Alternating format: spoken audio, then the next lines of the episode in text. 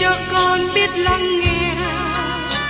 Lời ngài từng theo bước đời con. Xin cho con biết sẵn sàng chờ đợi và vẫn nghe theo chúa. Xin cho con biết sẵn sàng thực hành lời chúa đã truyền ban Hân hoan chào mừng quý vị đến nghe chương trình Tìm hiểu Thánh Kinh. Đây là một chương trình học kinh thánh liên tục và hệ thống trong thời gian 5 năm. Chúng ta sẽ lần lượt khảo sát từ sáng thế ký cho đến khải huyền. Mục sư tiến sĩ McGee là người được Chúa dùng để sáng lập và thực hiện chương trình này. Ông tin rằng lời của Đức Chúa Trời có khả năng đáp ứng mọi nhu cầu cho tất cả mọi người trên thế giới, không phân biệt chủng tộc, văn hóa, trình độ tuổi tác hay phái tính. Ước mong quý vị theo dõi liên tục và giới thiệu cho thân nhân bạn hữu cùng đón nghe. Kính chào quý vị và các bạn. Chúng ta tiếp tục trong chương trình tìm hiểu Thánh Kinh hôm nay. Chúng ta đang tìm hiểu về sách châm ngôn. Và hôm nay chúng ta đến châm ngôn đoạn 21. Đây là một đoạn rất quan trọng trong sách này, tiếp tục dạy chúng ta về cách sống khôn ngoan. Kính mời quý vị cùng xem ở trong sách châm ngôn đoạn 21 câu 1. Lòng của vua ở trong tay Đức Sô Va khác nào dòng nước chảy, Ngài làm nghiêng lệch nó bề nào tùy ý Ngài muốn. Thưa các bạn, người này có thể là vua Salomon ở Ai Cập, một vị vua ở Babylon, hoàng đế của La Mã, một A Lịch Sơn Đại Đế, hoặc một Adolf Hitler của nước Đức, hay bất cứ một người cai trị nào trong tương lai. Bất kể người đó có quyền lực mạnh đến đâu, không một ai có thể hành động mà không lệ thuộc vào Đức Chúa Trời. Nhiều người cai trị ngày nay họ vẫn nghĩ rằng họ có thể hành động một cách độc lập. Hiện nay họ tuyên bố độc lập với Đức Chúa Trời. Nhiều người sống trong thế giới tự do và họ nghĩ rằng họ được tự do khỏi Đức Chúa Trời. Do vậy, chúng ta không thể nào được tự do khỏi Đức Chúa Trời. Chúng ta không thể nào hành động một cách độc lập. Lòng của vua ở trong tay Đức Sô Va khác nào dòng nước chảy. Ngài có thể dẫn đi đến hướng nào Ngài muốn, như dòng nước chảy xuống sườn đồi. Không một vị vua hay một người cai trị nào có thể hành động độc lập với Đức Chúa Trời. Tôi mong ước có nhiều người trong chính quyền hiện nay tin cậy vào Đức Chúa Trời và bày tỏ điều đó qua đời sống của họ. Không một người cai trị nào có thể hành động độc lập với Đức Chúa Trời toàn năng. Vì thế, chúng ta cần nhận thức sự tùy thuộc của chúng ta vào Ngài. Đất nước này cần trở về cùng với Đức Chúa Trời trước khi quá trễ. Chúng ta cần tuyên bố rằng chúng ta tùy thuộc vào Đức Chúa Trời. Chỉ có một phương cách để thay đổi điều này có thể xảy ra, đó là dân chúng quay trở về với lời của Đức Chúa Trời. Vì thế rất là quan trọng cho chúng ta công bố, giảng dạy lời của Đức Chúa Trời cho mọi người. Và tiếp đến, xin mời quý vị cùng xem ở trong trăm ngôn đoạn 21 câu 2 các đường lối của loài người đều chánh đáng theo mắt họ, song Đức giêsu va cân nhắc cái lòng. Tại đây chúng ta thấy một lần nữa vấn đề sự công bình riêng của con người. Con người định mức, nhưng Đức Chúa Trời duyệt xét, phê chuẩn. Đức Chúa Trời nhìn vào tấm lòng. Chúng ta cố gắng sơn bề ngoài, mặt ngoài cho đẹp. chúng ta lên mình về chức vụ và công tác của mình, nhưng xin nhớ rằng Đức Chúa Trời nhìn thấy tấm lòng. Tiên tri Jeremy chỉ ra tấm lòng của con người.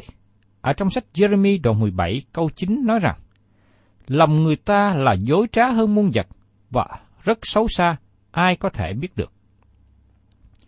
Các bạn có đến với Chúa Giêsu và nói với Ngài về tình trạng của lòng mình chưa? Ngài là bác sĩ đại tài. Ngài là bác sĩ chuyên khoa về tim.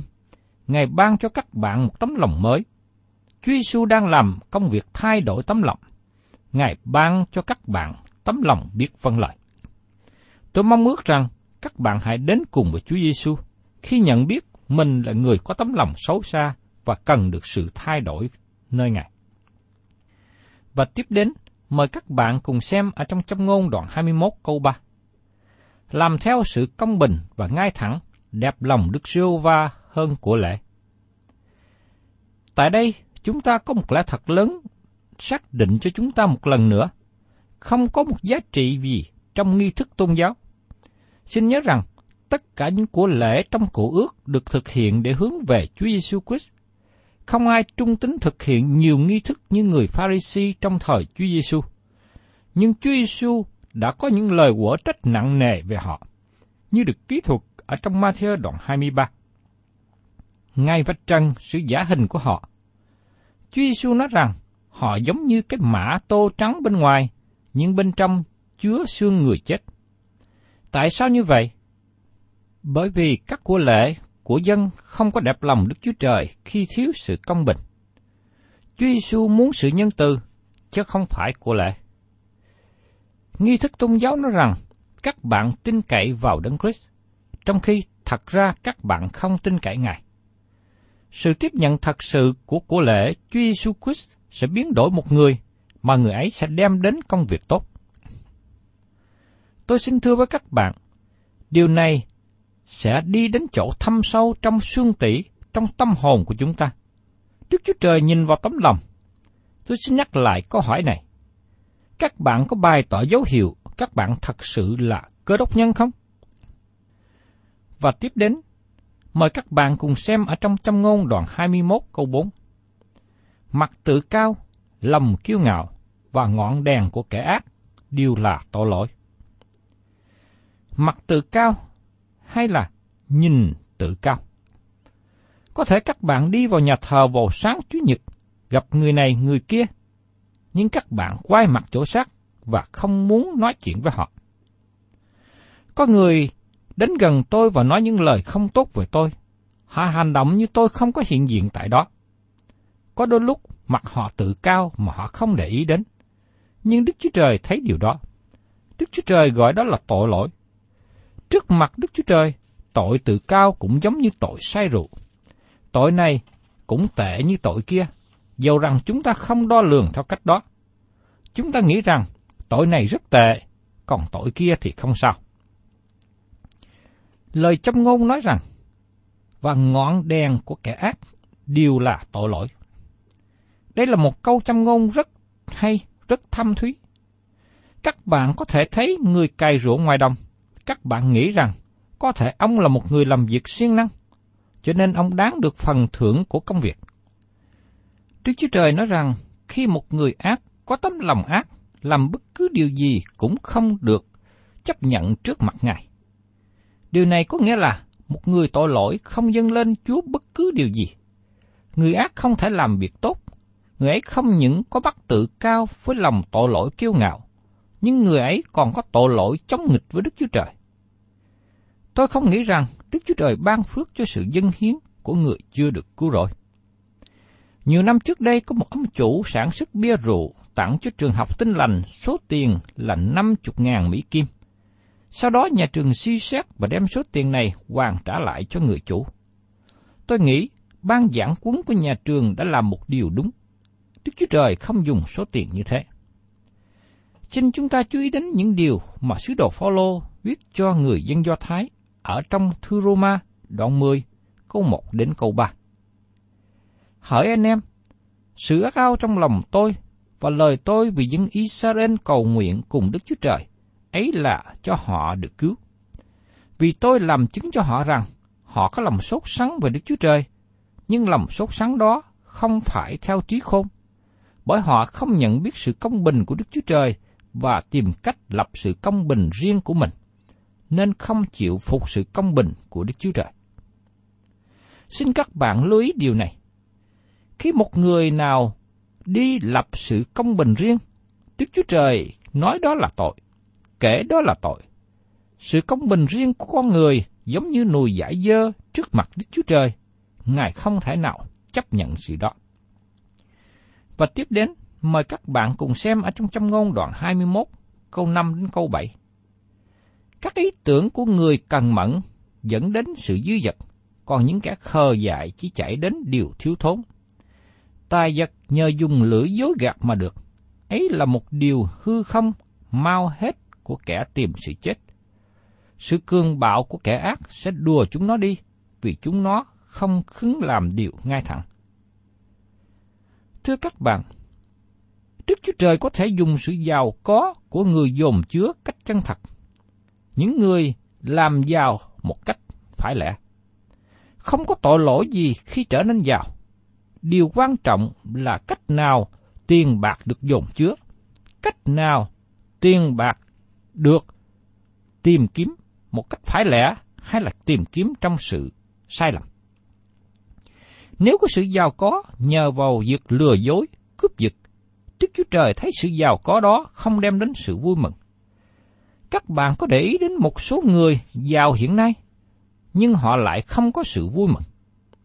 Sự giàu có đó không phải là một điều thật sự họ cần.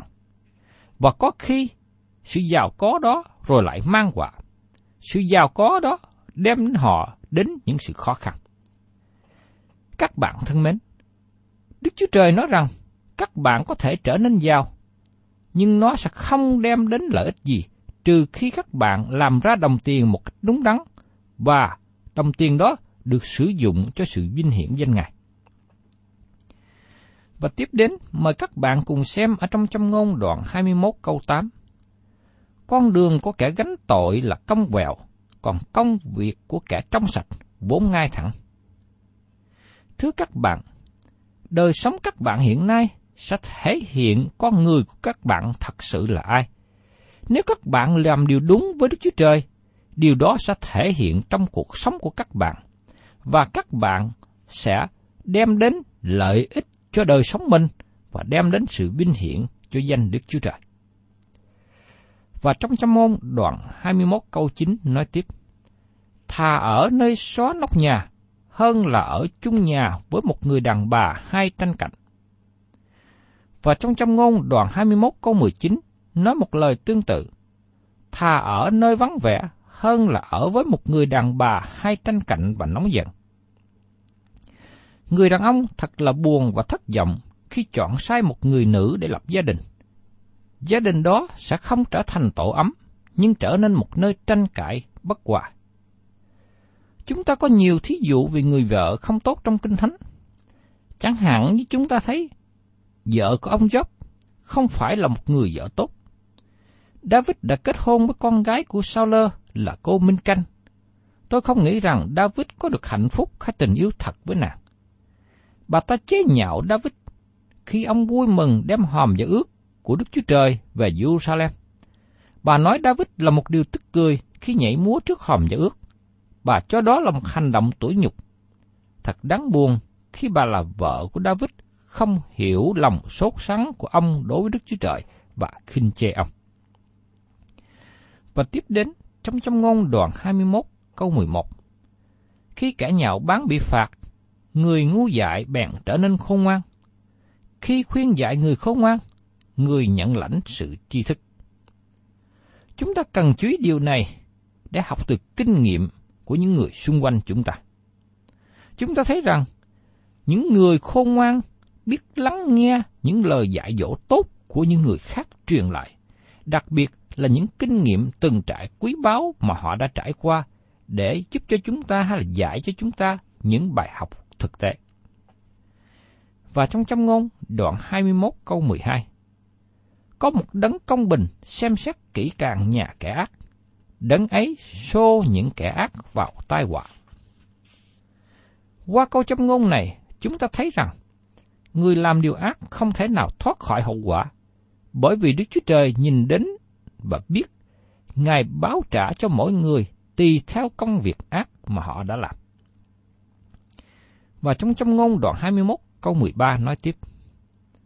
Ai bưng tai không khứng nghe tiếng kêu la của người nghèo khổ, người đó sẽ kêu la mà chẳng có ai đáp lại.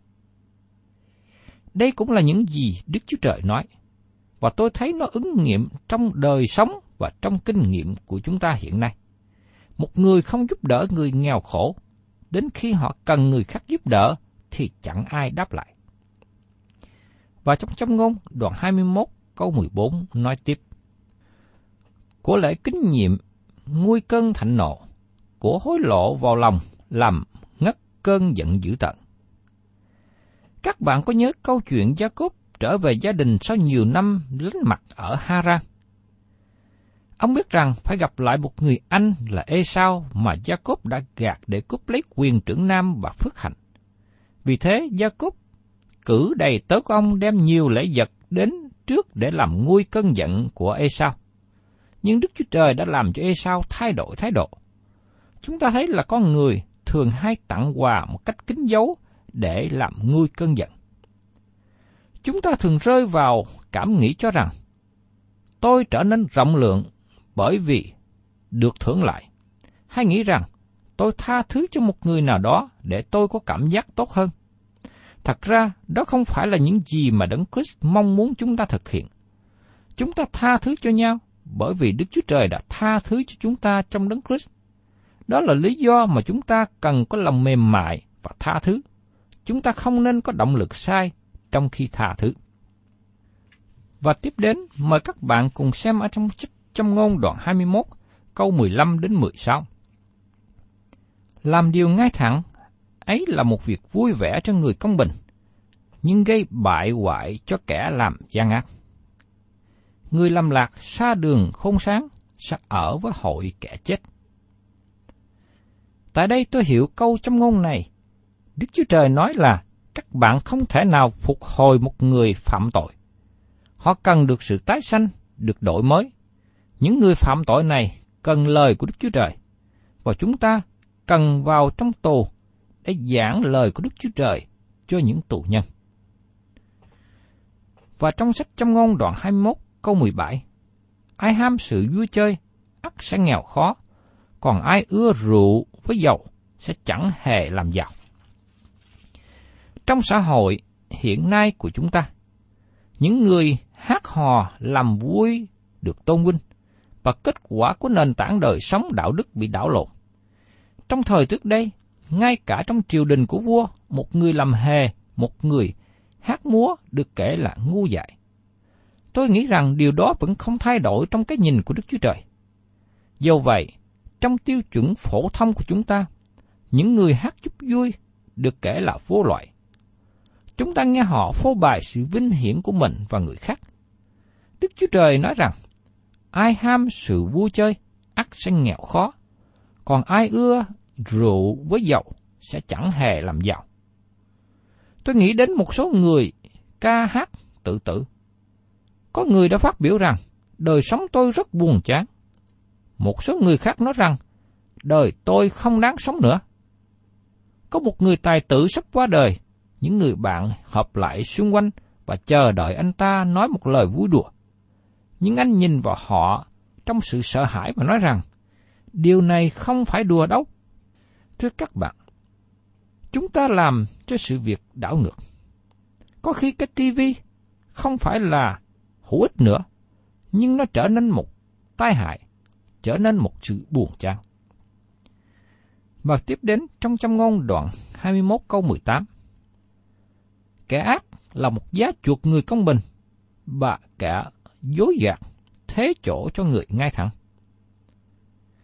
Công lý đòi hỏi sự đón phạt cho người tội phạm, hầu cho người vô tội được giải thoát. Nhưng ân điển của Đức Chúa Trời, Chúa Giêsu, đấng công bình đã trở nên một giá cứu chuộc cho người tội lỗi gian ác. Ngài là đấng công bình, đã mang lấy tội lỗi cho các bạn và tôi. Và trong trong ngôn đoạn 21 câu 22, người khôn ngoan leo lên thành dũng sĩ, đánh hạ sức lực mà nó nương cậy. Tác giả trong ngôn nói rằng, sự khôn ngoan vượt trội hơn sức mạnh tàn bạo.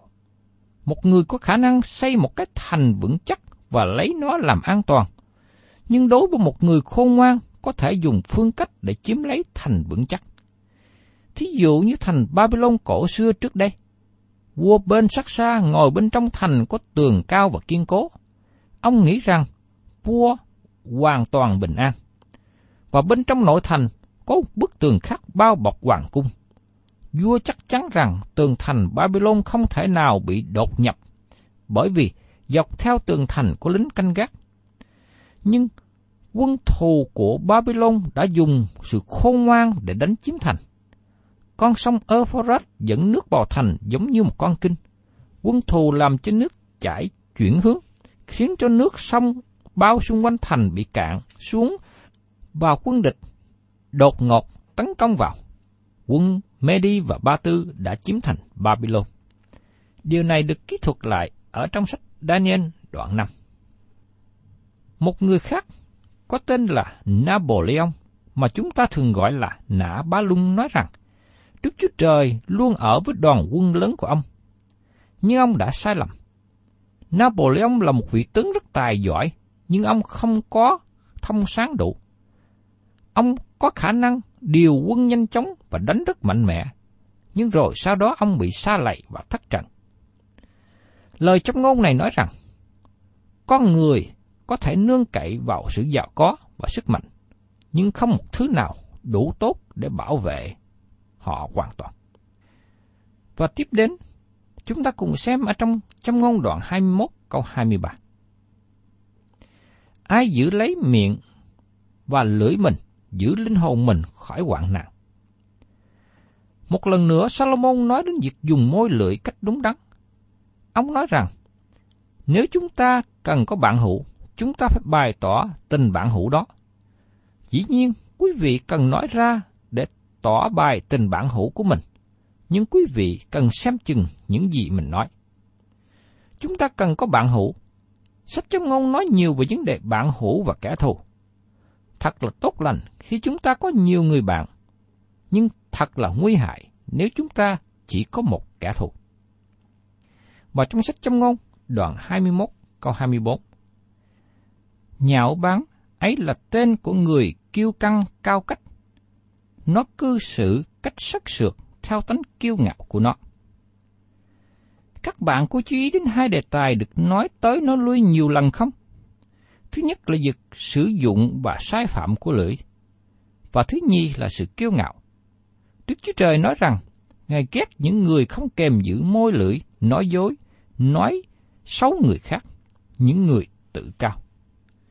Vì thế, nếu các bạn là những người rơi vào những lầm lỗi này, tôi mong ước rằng các bạn hãy từ bỏ và sửa đổi. Và trong sách trong ngôn đoạn 21 câu 25, Sự ước ao của kẻ biến nhát giết chết nó, bởi vì hai tay nó không khứng làm việc. Người làm biến đưa đến tai hại cho chính mình. Chẳng hạn như chúng ta thấy một người khi còn trẻ có sức khỏe tốt không chịu làm việc để xây dựng tương lai. Chỉ là ham ăn nhậu, hút thuốc. Đến khi mới vừa qua 50 tuổi đã ngã bệnh, nhưng vì không có tiền trị bệnh và cuộc đời kết thúc quá sớm. Thưa các bạn, đó là một hình ảnh đau buồn mà tôi thấy rất nhiều người trong xã hội ngày hôm nay đang vướng vào. Tôi mong ước rằng các bạn hãy sửa đổi. Nếu các bạn là những người đã rơi vào cảnh ăn nhậu, hút thuốc và làm cho cơ thể các bạn kiệt quệ, xin các bạn hãy từ bỏ sớm và lo gây dựng lại đời sống bản thân của mình. Và trong sách Trăm Môn, đoạn 21, câu 26. Có người trót ngài ham hố quá, nhưng người công bình ban cho không chắc lọt. Người làm biến thường nghĩ đến việc tham lam, nhưng người ấy không muốn làm việc mà lại muốn có nhiều tiền. Có nhiều người hiện nay đang làm như thế. Khác với người công bình, họ không nghĩ nhiều đến việc nhận, nhưng nghĩ nhiều đến việc ban cho, chia sẻ. Vì thế, người công bình được Đức Chúa Trời ban phước. Đó là lời dạy quý báu mà chúng ta thấy ở trong châm ngôn này. Thưa các bạn, tôi mong ước rằng đời sống của các bạn khi suy nghĩ về những lời dạy quý báu của sách châm ngôn. Tôi mong ước các bạn hãy sống theo đường công bình, sống trong đường khôn ngoan, làm những việc tốt lành. Chúng ta tạ ơn Chúa vì có những lời dạy rất là tốt lành. Nhưng nếu chúng ta chỉ nghe mà thôi, điều đó nó chưa có lợi ích gì. Tôi mong ước rằng khi chúng ta nghe những lời dạy trong sách trong ngôn, nói về sự khôn ngoan, chúng ta cần đem điều đó để thể hiện, thực hiện ở trong đời sống của mình. Cầu xin Đức Chúa Trời nâng đỡ và dẫn dắt các bạn để luôn sống và bước đi trong đường khôn ngoan. Thân chào tạm biệt quý thính giả và xin hẹn tái ngộ cùng quý vị trong chương trình tìm hiểu Thánh Kinh kỳ sau.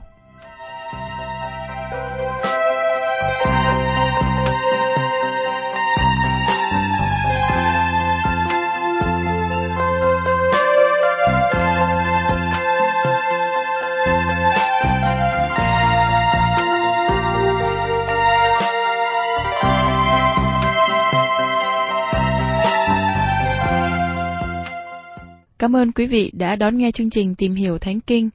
Nếu quý vị muốn có loạt bài này, xin liên lạc với chúng tôi theo địa chỉ sẽ được đọc vào cuối chương trình. Kính chào quý thính giả.